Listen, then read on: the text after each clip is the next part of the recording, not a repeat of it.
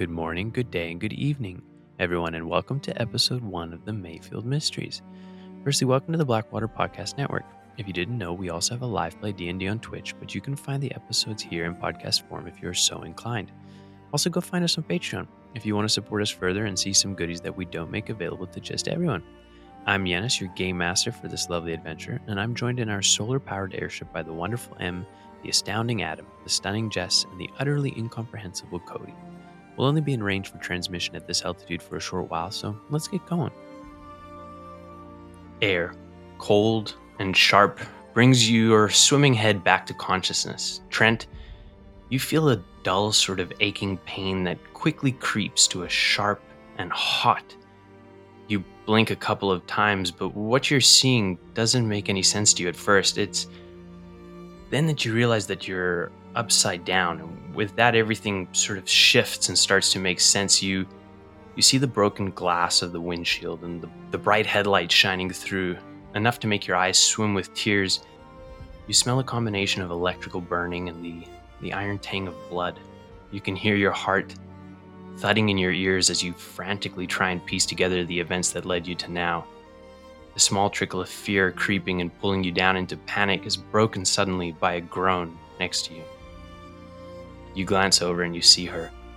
Her eyes fluttering open, the same look of confusion and disorientation crossing her face that you're sure you just had worn. A thin trickling of blood drips down her nose and tip-taps on the car dash below. Your seatbelts are the only thing preventing the two of you from crashing down into the mangled roof of the car. You attempt to turn to catch a glimpse of the third passenger in the car. As you twist enough to get a clear view, you find a sight even more confusing than when you had first come to.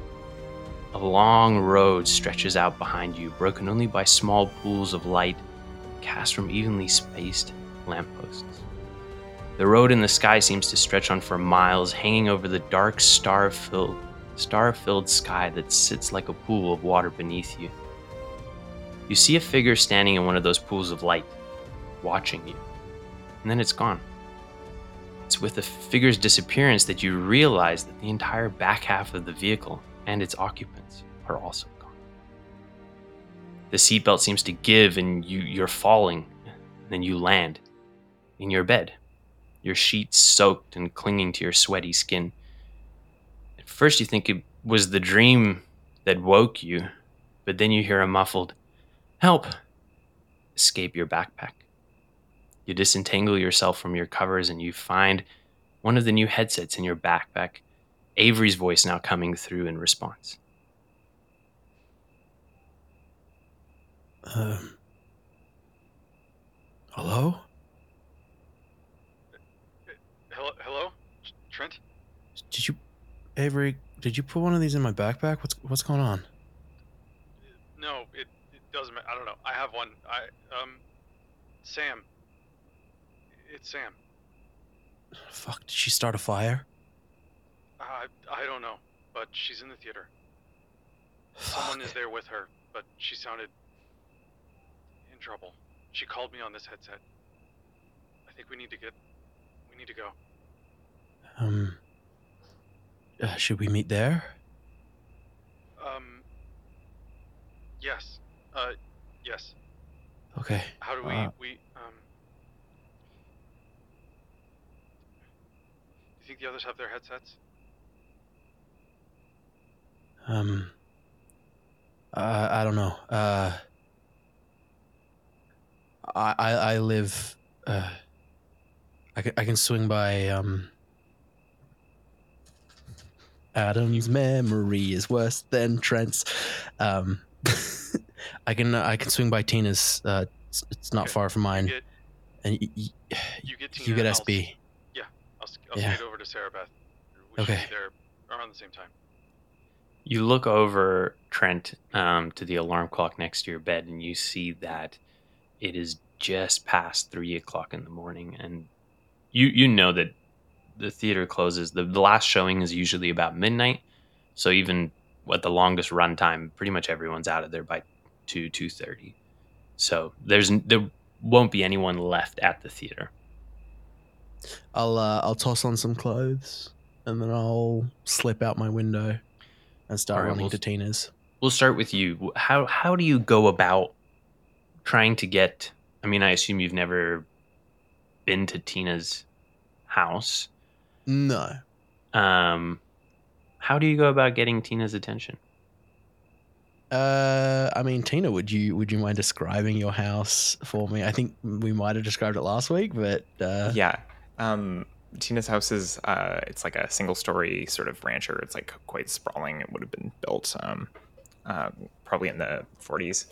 Um, it's a, a little bit um, falling apart. Hasn't been actively maintained, um, and there's like quite a, quite a few small rooms um, all throughout. And she'd be um, her bedroom would be down at the end of the hall, um, sort of pr- probably like away from the front door, quite far from the front door, but still sort of accessible from the street and front lawn.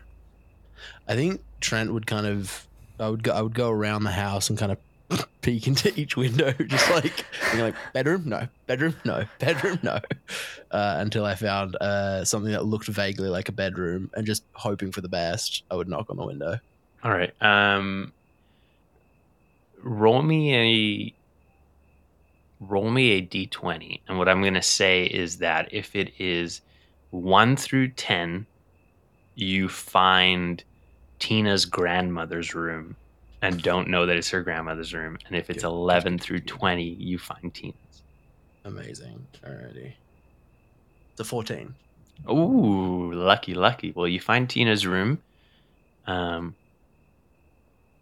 how do you proceed? I would just tap on the window. Um, what? Hello? Uh, Tina. H- it's, it's Trent. What the fuck? No, she... I know. I'm sorry. Fucking. I'm sorry. Uh, what are you, What are you doing? Um, Avery woke me up. What? Some shit's going down at the theater. Is... Oh, is it on fire? I don't know, but I thought I'd get the whole gang involved, you know? I, I mean, oh God, okay, um, God, I've never, what if, if I could just... If Tina looks out the window, she would see that Trent is very actively facing away from the window just in case. He's got his back to the window, fully just speaking out, but like trying to trying to talk to the window, but like fully back to the window. Like he's like, I'm not taking any risks. Sir. What's he wearing? Uh, he would be he would be like literally like uh, gym shorts and a tank top. Like he's thrown on the closest clothes, whatever he would like toss on to go to the gym kind of thing. Okay. Um. Um. Okay, uh, Jesus, you can turn around. I'm wearing a shirt. Oh, yeah, okay, yeah. Um, yeah. You, uh, I guess I'll I'll come meet meet you. I've never left the house in the middle of the night before, but um. Do, yeah, okay. I'll see you in a moment. Just wait Sh- out there and don't be weird, please. Uh, okay. Thank should you. I should I go on ahead? Just don't be weird. Catch... I don't care. Okay. Just uh-huh. go. Do not be normal for a moment. I'll be, I'll be right there. Run to the wherever the like front of the property is and just stand in the driveway. roll, roll me a normal check, please, Adam. How um, normal? How normal do you manage to be? What uh, what dice am I rolling for a normal check? Um, yeah. Let's do a d twelve just for shits and giggles. So that's my flight. So flight is is how. Oh no, it's how, not. It's not a skill. It's no, not no, a skill. It, it's purely I like just that d twelve corresponds with my flight. So yeah, I'm having okay. a moment of of how how quickly can I normalize. That's four. That's four. You're not being normal. You are standing both like underneath a streetlight so that you're very visible and also very visibly in front of her house. Yeah.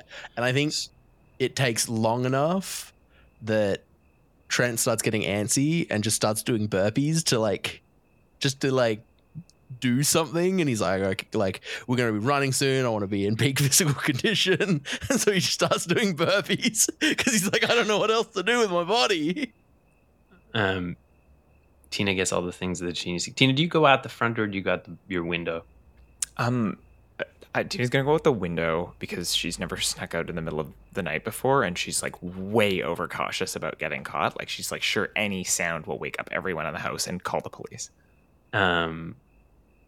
So you make your way out of the window. You you find Trent being very not normal um, uh, on the sidewalk. Um, and as both of you leave, you take a glance back at your house, and you see in your grandmother's room, you see her peek through the curtains and see you leave.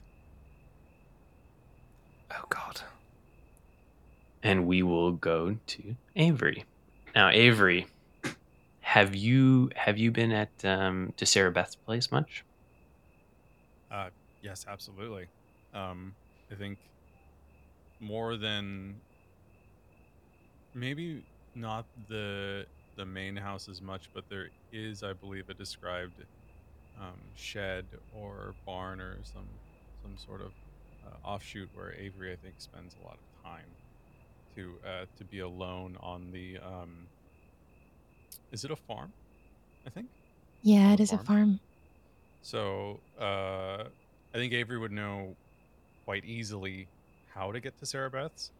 So probably a bit more difficult as you get there. I'm assuming it's a big, big plot of land. So skate up as much as you can, and then you hop hit off that dirt road, run through the field. Yeah, exactly. Skateboard's not going to work so well on dirt, but. Uh, would uh, would go straight there. Uh, is Sara-Beth's room... Is this like a two... When I think of like farmhouse, I think of like two-story kind of dealio, where it's yeah. uh, like two bedrooms, like left and right. Um, I think Avery would probably know which one is yours, but is just going to pick up a rock.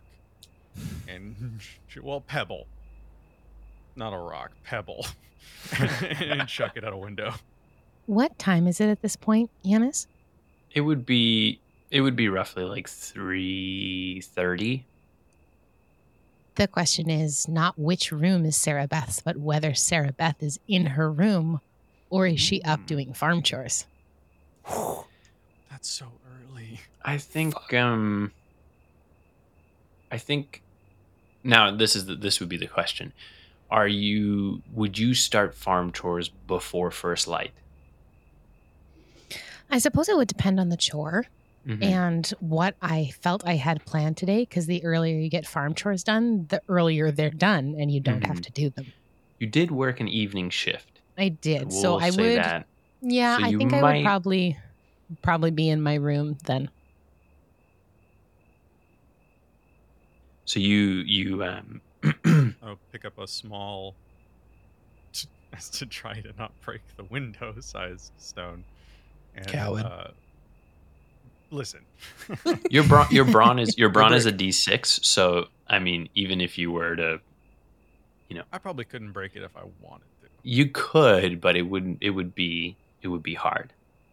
And I, um, I choose to fail this roll. Yes. I won't, I won't make you accidentally break Sara-Beth's window. wait, wait, wait. I feel like I feel like it has to be in a window. Too low, miss. Too high, break. you, you gotta you gotta find it's that middle. Game. Like you gotta find that window. That's window sweet spot. Exactly. Uh, yeah, we'll just chuck chuck one up there and just be like that sort of whisper that's not whisper. Sara-Beth. The whisper yell. I think it, what it's like the summer. It's the summer. Mm-hmm. So I it think is, yeah. Sara-Beth would be sleeping with her window open uh, since it's on the second floor. Rock flies in. Well, it probably hits the window part. So after a couple minutes, you just see her kind of appear at the window and just be like, Avery, what? What? It's it's, it's Sam. She's at the theater. She went when we... She, she's there. Uh, okay. Do you need help? Yes. Uh, uh, Trent and Tina are already on their way. I, I, was, I came to get you. Uh, okay. Uh, give me like a minute. Hold on. Hold on. Yeah. You got it. And I think probably very quickly after someone who's had to like roll out of bed every day, put clothes on and go do work, Sara-Beth comes downstairs and there she's in like a t-shirt, a pair of like farm overalls, I think. And just like some old ratty sneakers, her hair is up and it's like tied with like a bandana. And she's now, like, yeah, okay, let's go. Important question for all of you. In the haste to get out and get going, did anyone bring their backpacks with them? Always. Yeah, okay. For sure. Yeah. Okay. Just just making sure. And Sara-Beth um, wouldn't worry about waking people up, because the concept of coming and going at all hours of the day at the Montgomery house is you you're just probably go not do the chores. First person up. Like you uh, might no. be the only one in the farmhouse currently, because everyone else, like everyone else who's awake, is out yeah. working or. Yeah, but yeah, Uncle you, Bill you, would probably be out on the other side of the property or with the animals or something along those lines. Yeah, you definitely see like a, a dirty bowl in the sink from someone's breakfast, and there's a pot of coffee sort of half warm and half half empty. If that's the case, if I know that someone is up, I would write a note on the table and I would say, sorry, I'm going to miss chores this morning. We'll make it up double next time. Okay. And just heart S. Okay. And then I would leave. I would look longingly at the coffee for a brief second, and then I would bolt out the door after Avery, grabbing my backpack, especially the one that has the Go kit in it. I would bring my backpack with my Go kit. All right. So the four of you reconvene in in front, sort of, I'll say, across the street from the Mayfield Theater to not be too conspicuous. Um, it's a tall, older building. I mean, it's one of the oldest buildings in Mayfield.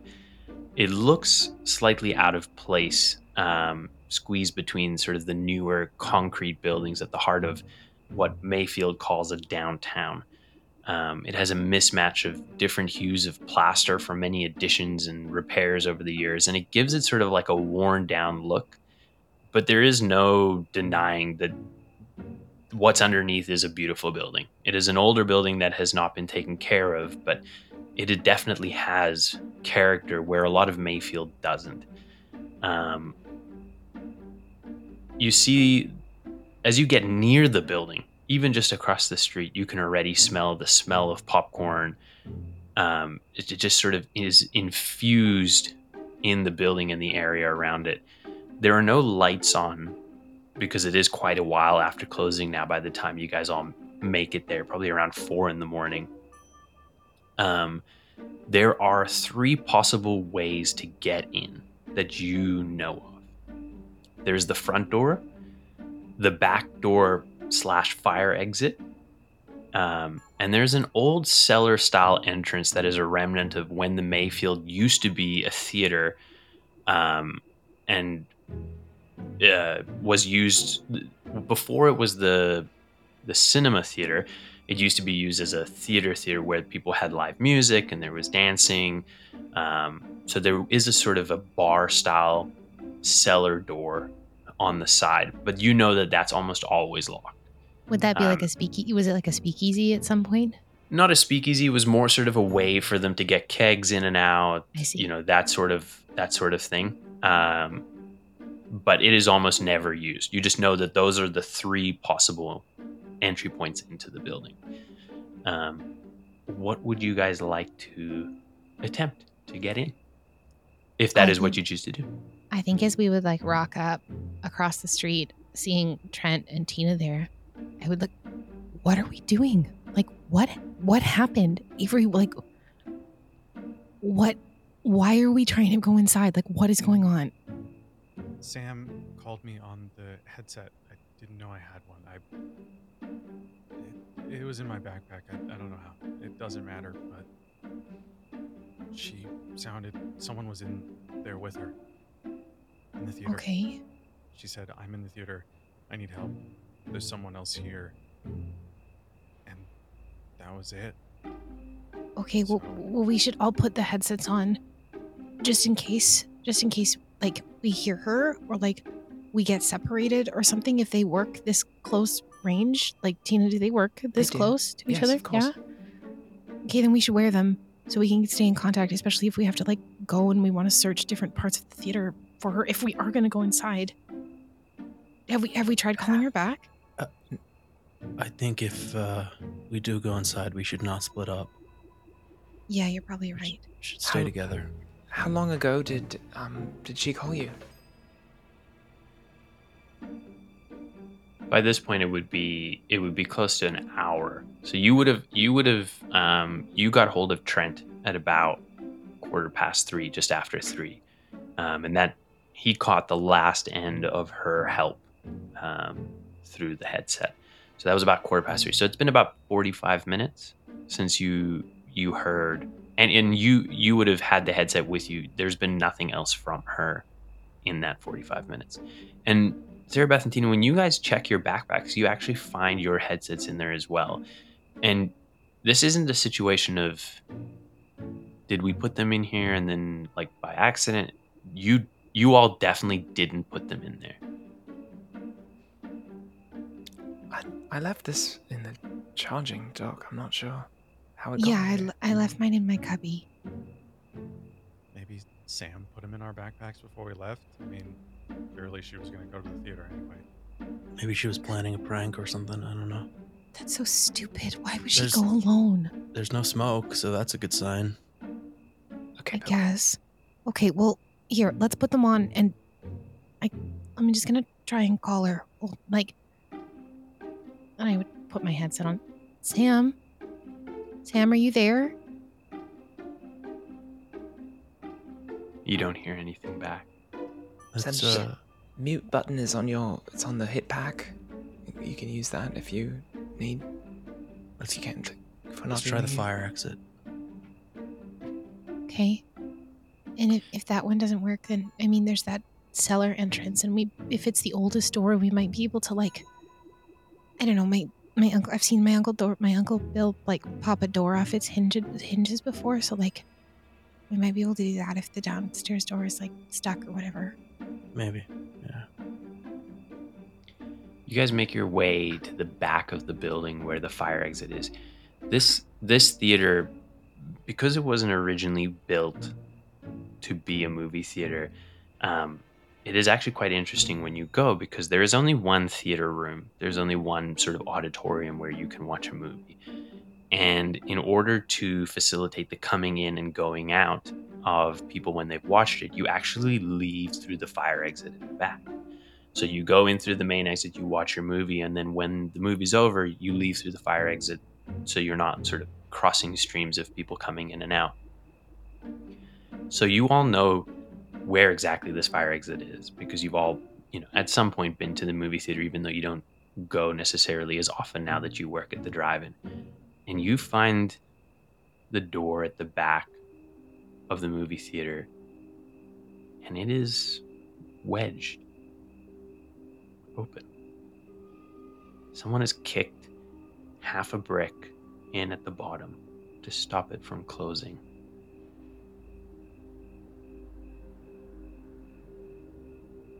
Do you think uh, Sam did this? Maybe. Hey, um, before we go in here, I need everyone to promise if shit goes bad, we run. Okay. okay? We run, we get help. There's... Yeah. Sure. Yeah. I'm not sure. Fight anyone. But I mean, like, who would we go see? It's not like... I would assume that Mayfield, being as small a town as it is, has, like, a police, uh, like a, a sheriff or something, or there would be no like huge police force. It'd be like one sheriff. And there is there is a very small police force, and and in the evenings there's generally um, not a police officer on duty. There's sort of a receptionist, and there are police officers who are on call. So if there's anything major that comes up, the the dispatch will essentially call whichever police officer is on call. They'll wake up and head out to go and investigate. But very little happens here in the evening, so they don't actually have need for a sort of overnight police officer. Um, if you are a police officer and you're listening to this podcast and you're like, there's no way in hell that they'd ever... Don't worry about it. Don't worry about it. I don't know if that's how cops work. I made it up. It might not be how cops work. If you're work. listening to this podcast, you legally have to tell us if you're a cop. Though. Yeah, you have to tell us. You have to tell us. If you're a cop canon. And if you're a baker, those are the two professions you have to divulge. Yep, I you may have heard of a baker's have, dozen, but not a cop's will, dozen. Yeah, we'll not have bakers listening to this podcast, so you better let us know. Um, before we before we kind of make the break inside, can I, since this is in the like main downtown part of Mayfield, and obviously it's too early in the time stream for cell phones, can I look around and see if I can clock where the nearest payphone is, so that if I know that I have to make a dart for it and say, oh, the lines inside aren't working or whatever, can I make sure I get eyes on, like, orient myself on where the nearest payphone is? Yeah. Um, you know, there are um, two payphones near here. Um, there is actually a payphone across the street where you guys first met, across from the theater itself. Okay. Um, and then there, you know, there's actually a payphone in the theater, um, sort of by the concession. Okay. And that's generally like when kids will, like when you have gone to the theater without your parents, that's where you would sort of go to call your parents that you're done the movie. You go and, and you know, so they have a, a public phone, um, pay phone in the reception, like the, what do you call that? Front entrance, the lobby. lobby, the lobby. That's the word I'm looking for. The lobby of the theater. Okay. Um, if stuff breaks bad, I like, I can basically almost guarantee that my Uncle Bill will get here faster than the police officers will. So if we break bad, I'm going to call my Uncle Bill. Okay. I have a plan B. Okay. Can, what is it? Yeah. Share. Giannis, can I grab a soda cup? um. Yeah, yeah, like sure. Like a fairly large one?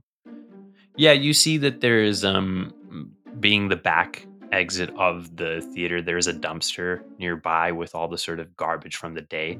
So there's popcorn buckets and and soda cups and stuff. Ooh, in and around the dumpster. Bucket? You can get a popcorn bucket. Yeah. Wonderful. I would love to go to the nearest butter dispenser and just start. Well, we're not in the theater yet. Oh no. This is the dumpster. So once we get in there, okay, then I'm more than welcome. Popcorn bucket out of this. I'm gonna fill this with butter, and then whether it's a prank or something else, they're getting buttered. Okay, maybe. Okay, sure. sure. Let's if let's go in. Butter, they can't chase us. Right. And if it's okay. One of the fucking stubs, they're getting covered in butter. Okay. okay. That sounds fair. I mean, why would the we? I mean, if, before we consider, like, why would the? But regardless of why Sam would go inside alone, why would she like? At, why would the stubs attack her? I mean, there's only one way to find out. I'm gonna head in. Also, be a stupid prank.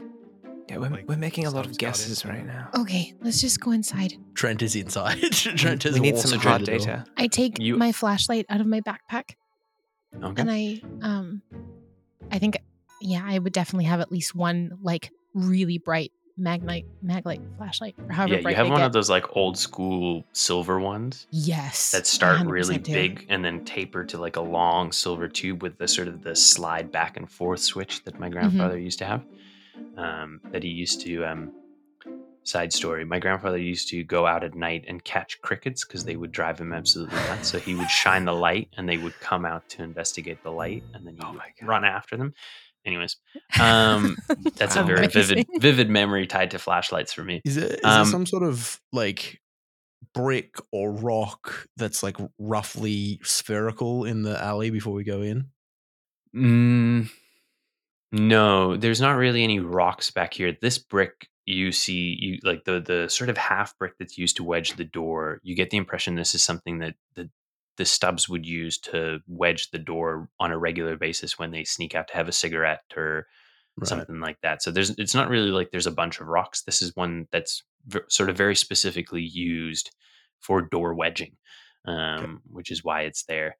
When you open the door, you're greeted by a long, dark hallway um, that's lit before the flashlight is fired up, is lit sort of just by the red exit sign that casts sort of a red glow down the hallway. And um, having been to the theater before, you know that this leads into the main theater auditorium. Um, do you guys head in? Yeah. Um, I don't mind going first with the light, I guess. I don't I'm mind not really going afraid first of the dark. Trent's already in. Okay. Well, Trent's just walking. God, I would just like walk behind Trent and try and catch up to him with the light. Um, so you, you guys make your way in to the main uh, auditorium. And the theater space is much like you would expect the movie theater to be. There's tiered seating that goes up, um, all angled to face the screen below. You guys sort of exit, or sorry, enter um, at the bottom of this. And right before the screen, however, there's a small area with no seats that in earlier times would have functioned as a small dance floor or uh, band pit. Um, and then there's a small raise um, to a stage. And then about a foot after the stage starts, that's where the movie screen itself has now been installed. So you find yourself in this um, auditorium space. I would, um, like, walking in with a flashlight, I would, like, first shine on the floor space and then start, like, systematically, I guess, moving my flashlight around the room to try and see if I could see anything. So you see the the seats go up. Um, you don't see anything strange there. There's no lights on in the projection room above. Um, and then you see the screen itself. There is a door um, next to the screen that goes in behind the screen. Okay. Um, and then there is a sort of little hallway, like the like movie theaters have a hallway that goes to the lobby that's sort of across from it. Can you access the projection room from here in the main theater? No, you have to go okay. back into the lobby and then exit it and, and access it through the lobby. Um, should we like check behind the screen or something if she's not here? Yeah. Can I ask a quick question? Are we do we should we be trying to be quiet, or should we just call for her? I don't know. What do you guys think? I don't know. She sounded like she was in a lot of trouble, so uh, maybe we don't alert anyone. Her okay. yelling help was loud enough that I woke up through the headset. So. Oh my god. Okay. Well. Everyone's headset is on? Yeah. yeah. yeah. Okay. Well, let's go look behind the screen, and then we can at least rule out this room so that she's not here. I think our first priority is, like, finding her. And then figuring out what the fuck is going... Sorry. What the heck is going on here? Giannis.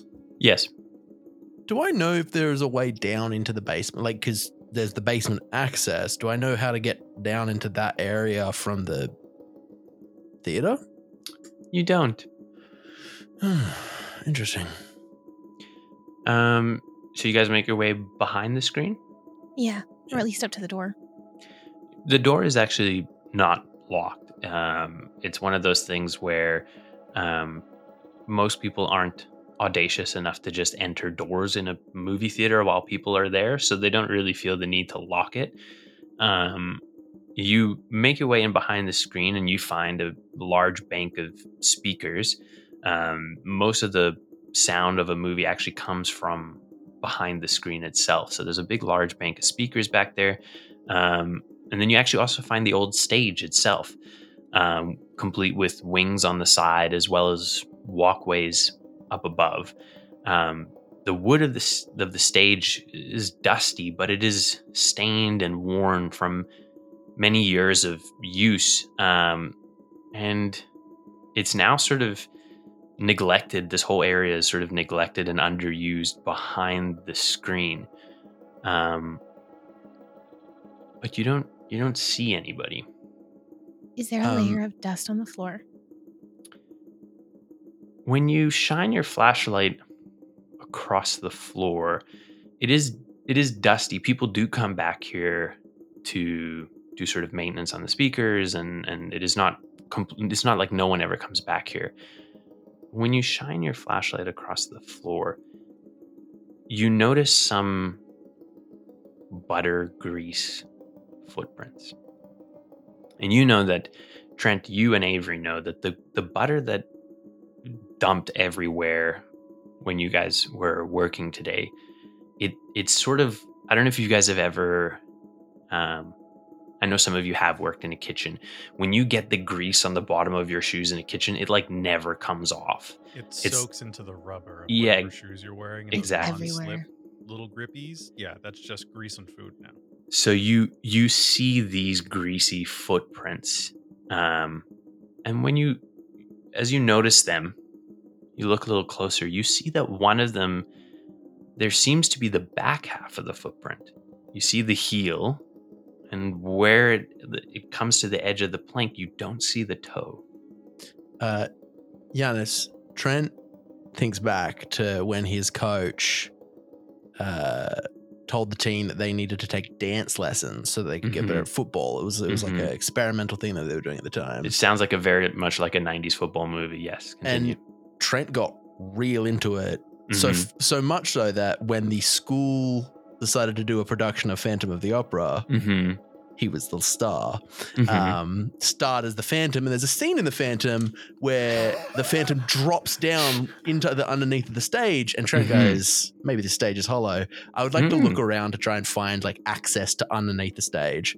And I speak from personal experience, having dropped into a stage before, Adam Lucas. um, yeah, you see where this half footprint is. You sort of follow that plank line up and you find a small little hole that you can sort of get your finger in.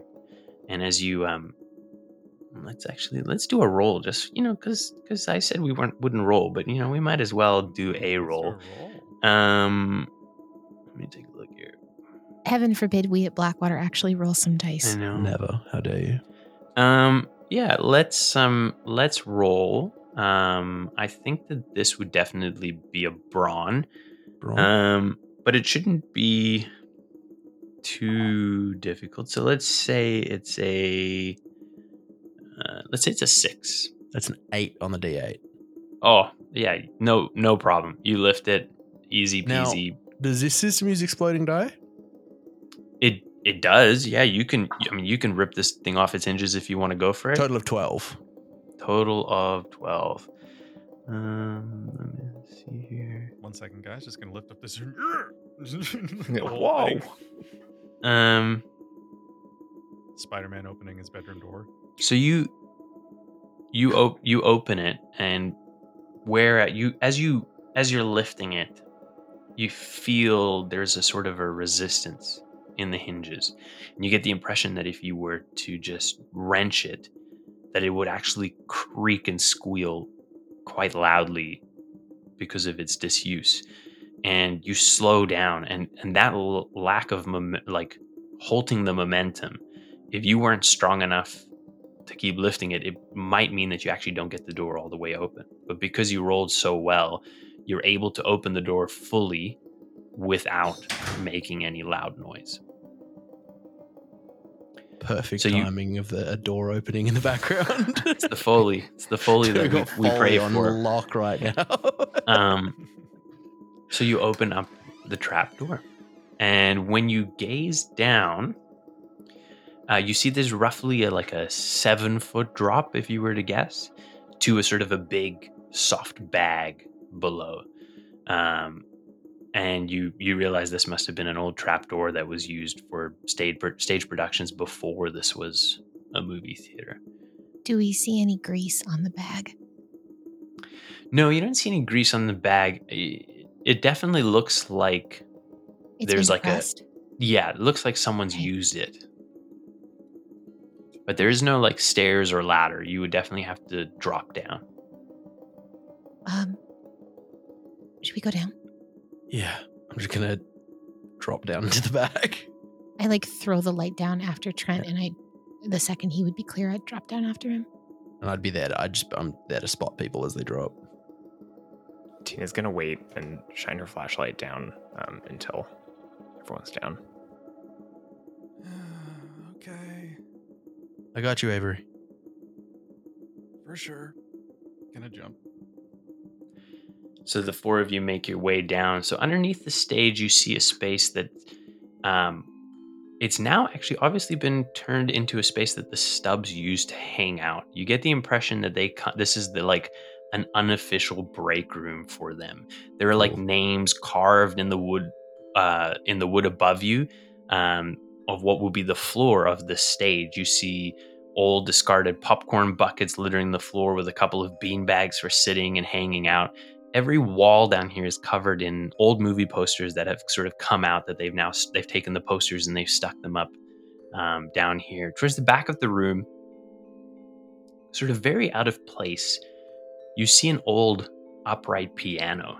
It looks as though it might be old enough to be like an original from the saloon days itself. Um, it's been covered with stickers of skateboard companies and scrawled names and phrases in a multitude of different Sharpie colors. Um, Tina, your sort of like analytical brain, it occurs to you that it's strange that the piano is down here. Surely if the saloon was still functioning, or even if it had been a theater that still put on stage productions, there'd be no reason for a piano to be down here. Bit odd to see the piano down here. I don't really understand why it would be here. Where else would it be? I mean, would have been up, up, upstairs, I guess. Like, how would they get it down here? Would have had to. There, there has to be another play, a way to get in here. Is, is there another obvious exit anywhere? There is not another obvious exit. There's a little, um. Upon further inspection with the flashlights, you see there's a little sort of um, room that juts out.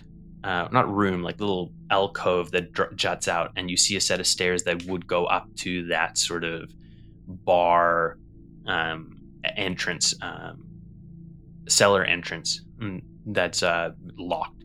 But you see that it's actually boarded up from the inside. No one uses that.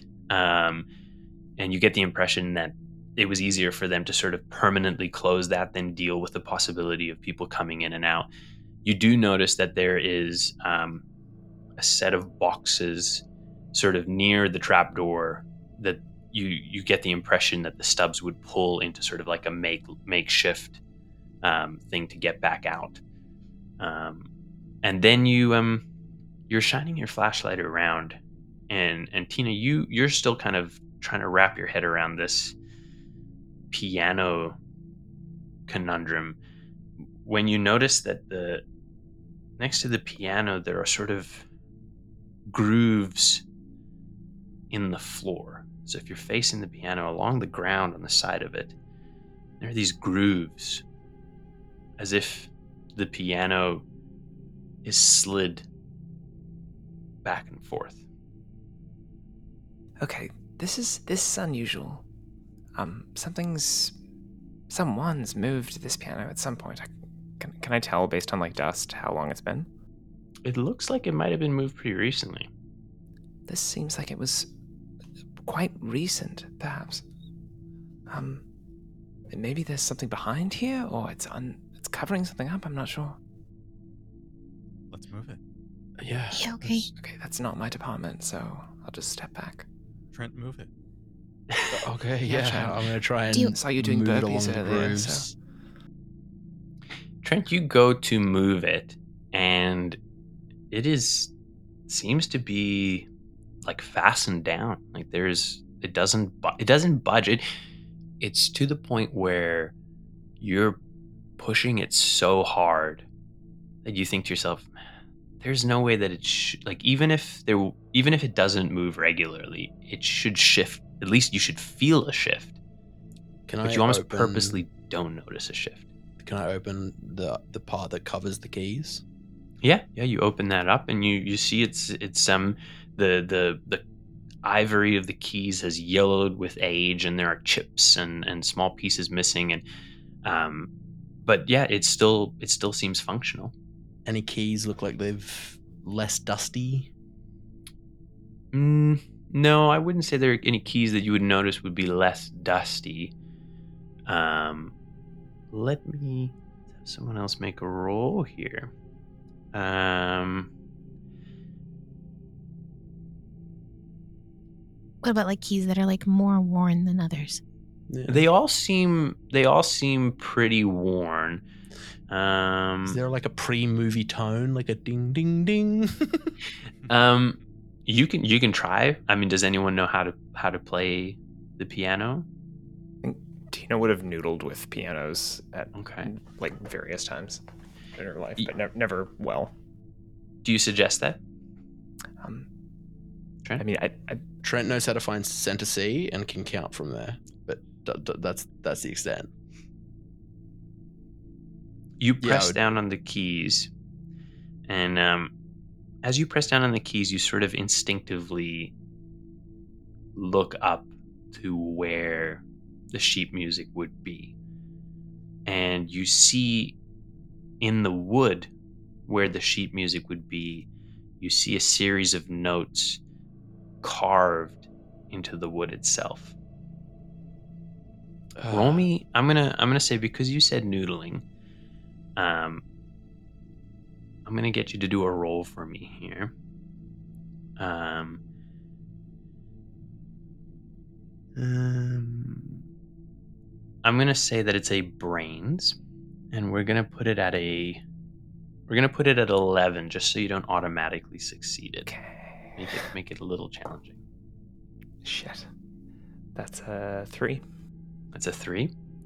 So you, you try, but you just you can't you can't seem to. It's basically what it is is the the the notes don't seem to have the bar lines in it, so you're having a hard time placing where exactly um they are, um but uh what I'll say is, um Sara-Beth, do you have any um knowledge or expertise with musical instruments? Or I would say that, like,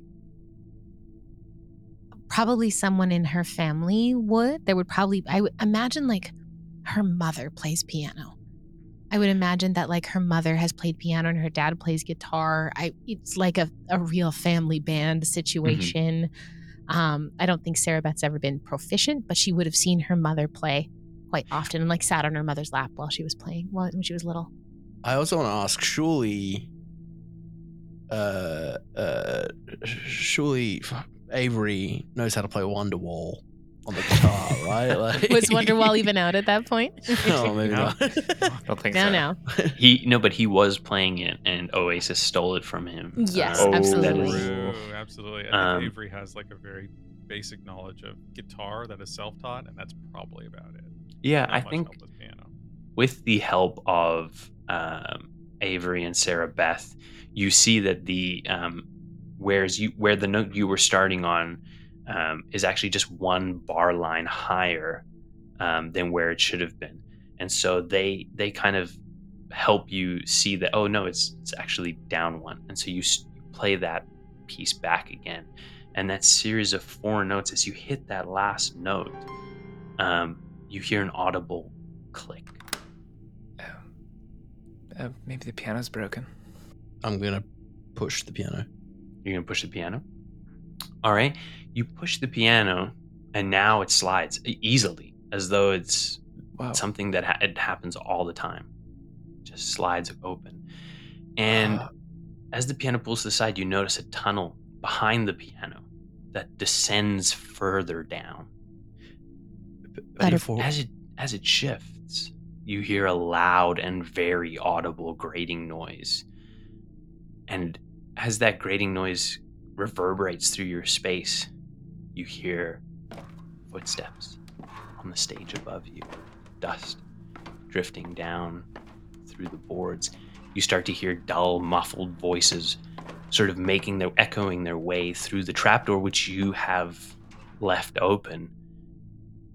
And what do you guys do? Wait, do, do we hide or do we run? Fuck. Hide, hide, hide, let's hide, let's hide, hide. She's still here. Okay. Where do you hide? Are you hiding in the room, or are you going into well, the tunnel? Well, because you said this was kind of like the break room, right?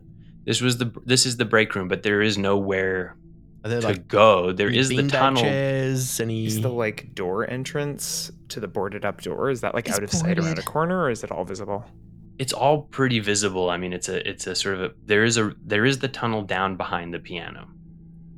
Are there any couches? Like, like if the if the stubs are hanging out down here, it's just it's like three beanbag chairs. It's not like a couch or anything that you could I think hide we had, behind. I think we had. Yeah, let's go. The let's exact go, let's wrong go, amount. Like, we could Sara-Beth, like, Avery's D twenty is in flight, so Avery just books it down the tunnel. Trent Jesus does Christ. Try and get underneath a beanbag chair, realizes it's not going to fully cover him, and it's like, fuck, starts running down the tunnel. Now, the important question. Do you close the piano behind you?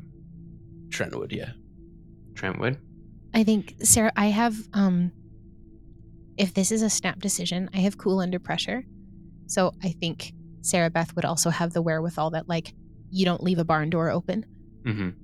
So she would make sure that the piano was closed behind, but, like, would be, I don't know whether, like, if, if Avery was running down the tunnel, like, I think Sara-Beth would be, I'd be curious, like, if they were coming down after us, mm-hmm. or they were just looking in the room to see if anything was down there.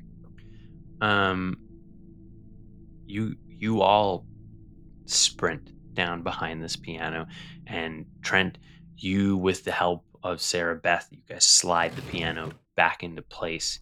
Um, in your rush, Tina, I, you are running down the stairs, and you catch your toe on the stairs, and you go down hard. You land on both of your palms, opening them up on the sort of stone floor down here. Um, oh, shit. So you have, your your palms are bloodied. Fuck. Do you guys stay here, or do you go further down the tunnel? Seeing Sara-Beth looking like hesitant, would hesitant be the right word to describe, like, um, you were saying you would... kind of want to know if they're here for us or not? Yeah, I would. I think my sense is, like, are they just looking in this room to make sure nobody's in here? Like, they wouldn't, I think they would assume, I don't know, potentially that who would figure out to press the piano to open the door. Um, so, but I don't know. Trent, seeing that hesitancy, is going to push up against the back of the piano and try and brace it so that even if they try to open it, he's like there to stop it from being easy. Mm-hmm. And he's going to look at Sara-Beth and be like, so th- the piano does slide out horizontally, so there's not a lot, like, you could, no, it goes, it's a, I can't show you visibly because this is, like, a podcast, like, it's a purely wall, audio right? medium. No, it doesn't it doesn't open like a door, it slides. No, I know, that's so he's he's basically pressing against it, mm-hmm. so that they can't slide it in the direction, with his feet up against the wall to, like, brace. So if they try to push it, he's pushing against that. No, but it doesn't push, is what I'm saying. It what, slides. Is there if no like? Is there no sometimes like? Sometimes if you push out on something, it can't slide, which is what I think Adam is saying. No, I'm saying he's trying to, like, basically pull yeah, against friction the other direction. Yeah, he, he's basically trying to stop it from being able to okay. slide in the direction that it would slide. He's he's counterweighting that. Okay. Um, like, a lot angle. Of backer pianos have, like, slats and stuff that you can yep. hold on to to move them. one hundred percent. So he's, like, grabbing onto that so it can't move forward. Tina mm-hmm. recognizes the physics and approves. Yeah. not not out, but side. sideways. Yeah. yeah. Um, sure. You guys sit there. You guys hold your breath. You hear muffled voices. You can't place who or even gender or age. You just hear sort of voices on the other side, and as you are holding the piano, you hear that first note be played. The note. I like pull Trent's, I pull on Trent's sleeve, and we, I, and like grab on Avery, and we start going. I start, start going. Making your way down the tunnel. Yeah. I'm gonna hold for a second to try and buy them some time. All right. Um. As you guys take off, the the sound of the notes of the piano echoing behind you, the tunnel descends deeper and deeper and then levels out. You are far under Mayfield now. And I say Mayfield, you're no longer just in the theater. You get the impression you're under the town itself. The smell of decay and earthiness all around you. You get the impression... Um, Sara-Beth, you get the impression that this tunnel might have at some point been used to smuggle booze during Prohibition. It's got that sort of feel to it. The wood that's used to hold back the earth is sort of rough and and um, and sort of uh, uh, feels very old in terms of like how safety um, requirements. Um, and, and you get the impression that there might be a network of tunnels like this under the town. Can before, I? Go ahead. Before Go ahead, I leave the piano, I kick off one of my runners and I'm going to try mm-hmm. and kick it and shove it so that it's in between the wall and the piano, so that if they nice. try to slide it, it creates like a friction block. Okay. And then I'm going to kick the other shoe off and just start running. Okay. Um, you guys are running and the tunnel seems to be endless. You take you take a left, you take a right, you come to a dead end. You, you before turn. we before we make any big um, directional mm-hmm. things, can I pull my compass out of my bag? You sure can. And nice. I would have a sense of like direction in town. Mm-hmm. Um, is there anything weird that's happening with the compass, or is like, can I orient myself at least so that I have some like compass rose about where we are? Yeah. Or directions, um, at least the direction that we're traveling? Sure. My brains are a D twelve. Yeah. Um, I'm... All right. Make me make me a roll. Um, I'm going to give you... I feel like because you are... Let's get the right character sheet here. I feel like because you are um, like this prepper sort of survivalist minded person, um, I'm going to give you sort of an advantage on this roll. Um, I'm going to give you a plus two because mm-hmm. I feel like you you would have a pretty good idea of where things are in town. Um, and I, I'm going to set the difficulty at... I'm going to set the difficulty at a seven. Okay. So... Five or higher. That's what we need. Five or higher. You're... My friends, with that plus two, that is a thirteen. Ooh, okay. I rolled an eleven on the D twelve. You, you have this moment of, like, Sherlock Holmes from the movie style brain where you... Imagine yourself entering the building. You track every direction that you faced. You imagine yourself coming down into the tunnel. You know, you know exactly where north should be. It should be on your left. But the compass points straight. Something is pulling the needle of the compass off of true north. Um, guys... And like I'm whispering at this point as we like continue moving, um, north should be this way. And there's, if, if there's something pulling the compass in this direction, it's like a really big magnetic source. Something is like, that's the only thing that will pull a compass is like a big magnet, but it usually just makes the like compass spin around. But like, this is wrong. Um, ho- hold on one second. Then. Tina's gonna pull off her backpack and like put it on her front so she can reach into it as we keep moving, um, and she's gonna rustle around in there for a moment and then pull out two um, little rare earth magnets that are stuck together and pull them apart. And um, may, may I? Yeah, go for it. She's gonna move it closer to um, the compass, and she would have had probably some idea of like how close these would need to be to a compass of that size to start mm-hmm. affecting Um, them based on like a, a normal compass needle, just because of the um, Earth's magnetic field. Mm-hmm. So um, would she notice anything different about whatever is pulling the compass in this direction? Yeah, you, you actually, you bring the magnet close to the compass and it doesn't turn until you feel like it's much too close. And, and as you see that, You you let go of the magnet, thinking it would snap to the compass. But it doesn't. It falls, and it starts to flip end over end down the hallway as though whatever is down there, though it might not be magnetic enough to pull on the metal on your person, when faced with another strong magnet, it is drawing that magnet towards it. There's something there's something really strong down that direction. That's not the Earth's magnetic field. No.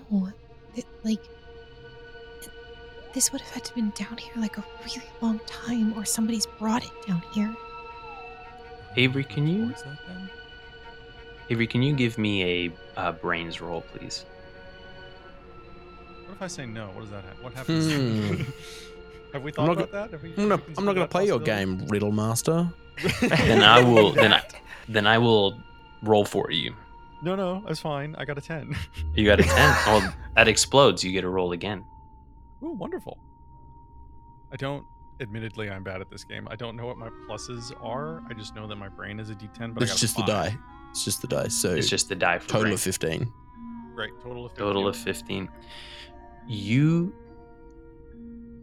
think back to the little bit that you paid attention to in school in science, and you know that some electronic devices experience interference with strong magnetic fields, and you think back to the fact that when Sam was calling for help, it was cutting out, and you go you realize that she must have been close to whatever this magnetic source is, and that's why her headset was cutting out when it shouldn't.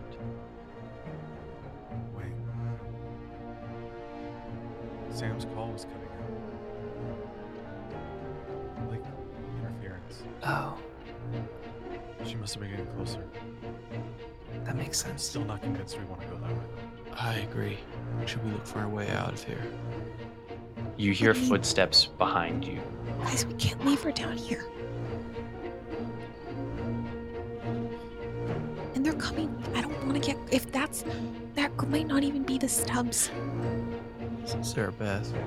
Yeah? Have you watched many hor- horror movies? No. Yeah. You don't really watch T V in my house. That makes sense. Nobody knows we're down here. I mean, I left a note for my uncle, but I didn't that say we were, were coming. You were going to the under the theater zone that nobody knows about? No. We gotta find a way out of here, and then we figure it out from there. But if shit goes down down here... I'm not leaving her. Yeah, I'm... I'm not saying we leave her on a permanent basis. I'm saying we're in danger, and we can't help her. I assume you guys are still moving at this point? Yeah. Okay. We can't As... help her if something bad happens to us, and then that's five people with no one knowing where those people are. Look, I have a first aid kit in my bag, and Sam called for help. She might have done something really stupid, but if it was one of us, she would help too. I'm not saying we don't help her. I'm saying we go and get help. Trent, a, a tunnel this deep and and this long, we, we wouldn't be able to breathe the air if it didn't have an, a second exit. There, there must be another way out. There must but be I'm saying let's not go towards the spooky magnet thing, and let's find that other exit. Oh, you want to go back to the Butter Boys? No, I'm saying let's find some way out of here. I feel like the magnet thing is going to be like the center. As you say that, you've been heading in the same direction as the magnet, the same direction as the compass.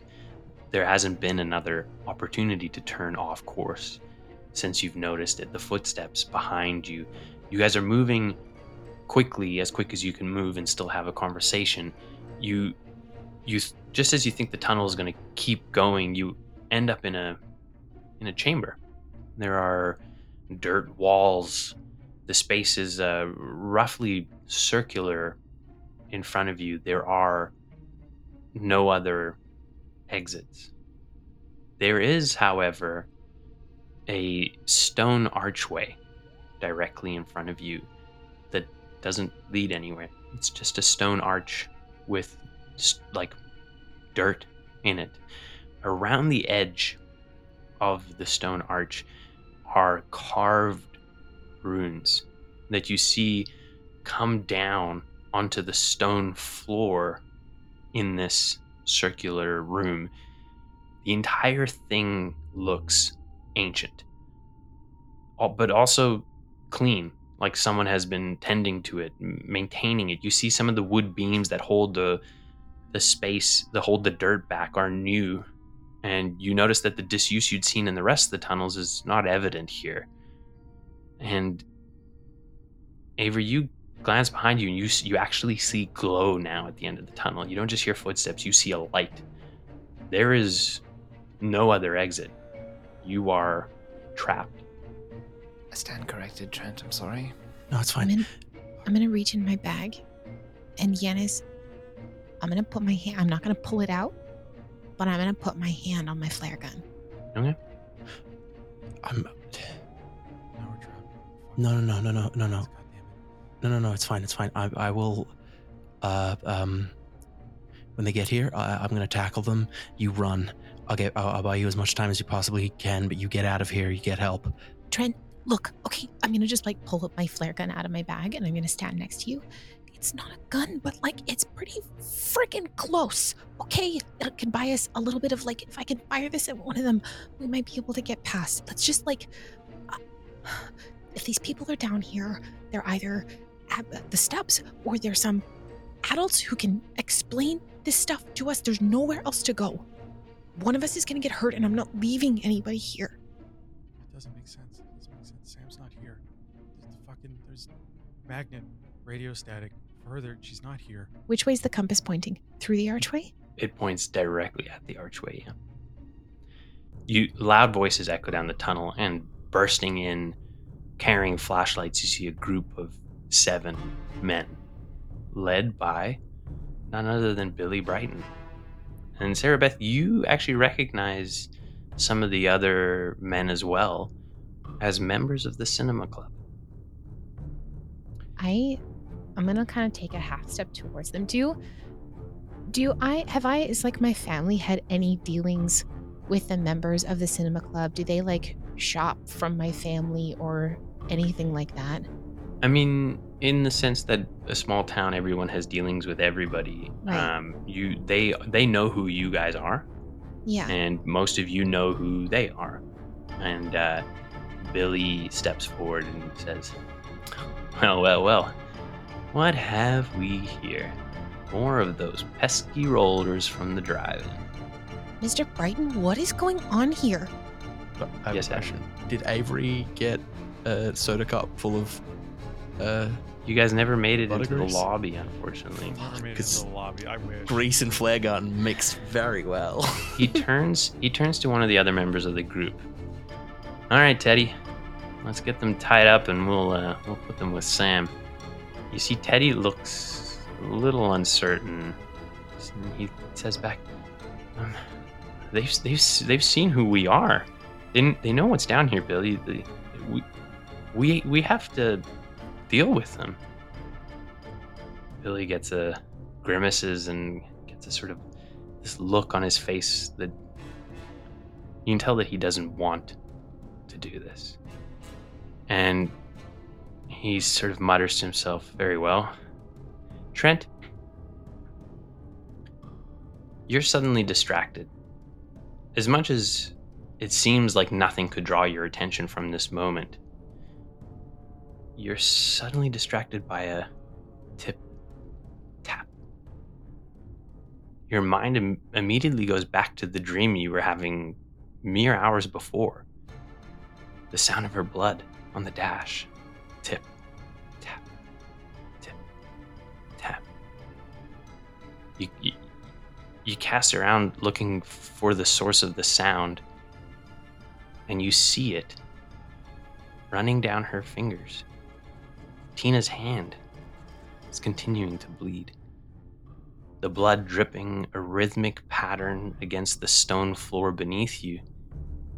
As your eyes follow the droplet falling, as if in slow motion, you see it strike the small pool that has formed, and as the tension of that little pool breaks, and the blood flows and rolls down into one of the carved ruins. You see it goes from a dark red to a glowing yellow. That glowing yellow creeps out through the rest of the ruins, slow slow at first, and unnoticed by anyone other than you, it seems, but then faster, quickly engulfing all of the ruins. Billy now notices as well, and you see he looks confused and then angry as he draws a pistol from the back of the jeans of his waistband.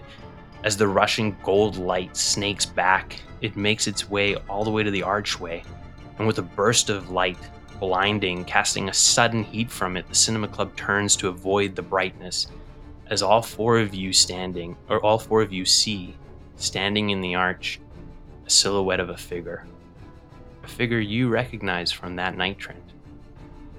She throws up her arms, and the light gets even brighter and hotter and more dazzling. Quickly, you four better get in here. And all four of you hear it, not said out loud, but in your heads, as you rush and dive headlong through the archway. And that is where we're going to end our session. Oh my. You monster. Well, that has in the been arms um, of an angel. Exactly. That's been session number one of uh, Mayfield Mysteries. I feel um, like I feel like we have to kind of call this session two, because the start of it doesn't make a lot of sense without the point five. I think yeah, we, we just do character calling, introductions. I, I think that we call the point five just one and sure. This one two. Like I feel like that's and the, the the point zero that we did can just be the point five. Yeah, I think I we mean, just I'm shuffle everything. Yeah, shuffle it all down. I'm still calling it point five. So. Absolutely. This is Yanis's show. He can do what he wants. I mean, point five is required listening for one to make sense, but I mean, it's still point five. Prologues are important, you know? Um, But yeah, um, thank you guys. so uh, Thank you everyone so much for, for uh, listening to us. If you want to hear uh, more of us, uh, you can check out our main campaign uh, in podcast form or at Twitch. Um, dot com slash Blackwater D and D. Um, also check out our Patreon. I think um, the session zero is going to be a Patreon exclusive. So if you want to hear that session zero, uh, go and uh, join us on Patreon and uh, take a listen. Uh, and it's got a bunch of other fun goodies on there that we're uh, we're excited to share with you all. So thank and you so much for listening. Knucklebone tier, uh, the yes. Knucklebone tier and above gets access to all of that sweet behind the scenes content. So thank you so much for listening, and um. We'll uh, we'll see you all when however big the gap is between. I just us. did a th- I just did a thumbs up. Like yeah, yeah, yeah, yeah, yeah, yeah. This is this is the podcast. This is yeah, yeah, yeah. performers We're, working in an audit- auditory medium. What's uh-huh. a verbal thumbs up? Uh huh. Oh, I don't know how I feel about uh huh. I feel like the that's why I feel we're doing like it the as ending a podcast, of this everybody. Should actually be see you at the movies. Ooh. Yeah. No, because that's that's you what, under that's the movies. The stubs, you then under the stubs the movies. win, Em. Then the stubs win. See you at the diner. Get a burger on the house. Thank you for listening. Sara-Beth Montgomery was played by Em. Tina Watkins was played by Jess. Trent Kessler was played by Adam, and Avery Campbell was played by Cody. And I'm your game master, Yana, saying thank you and good night.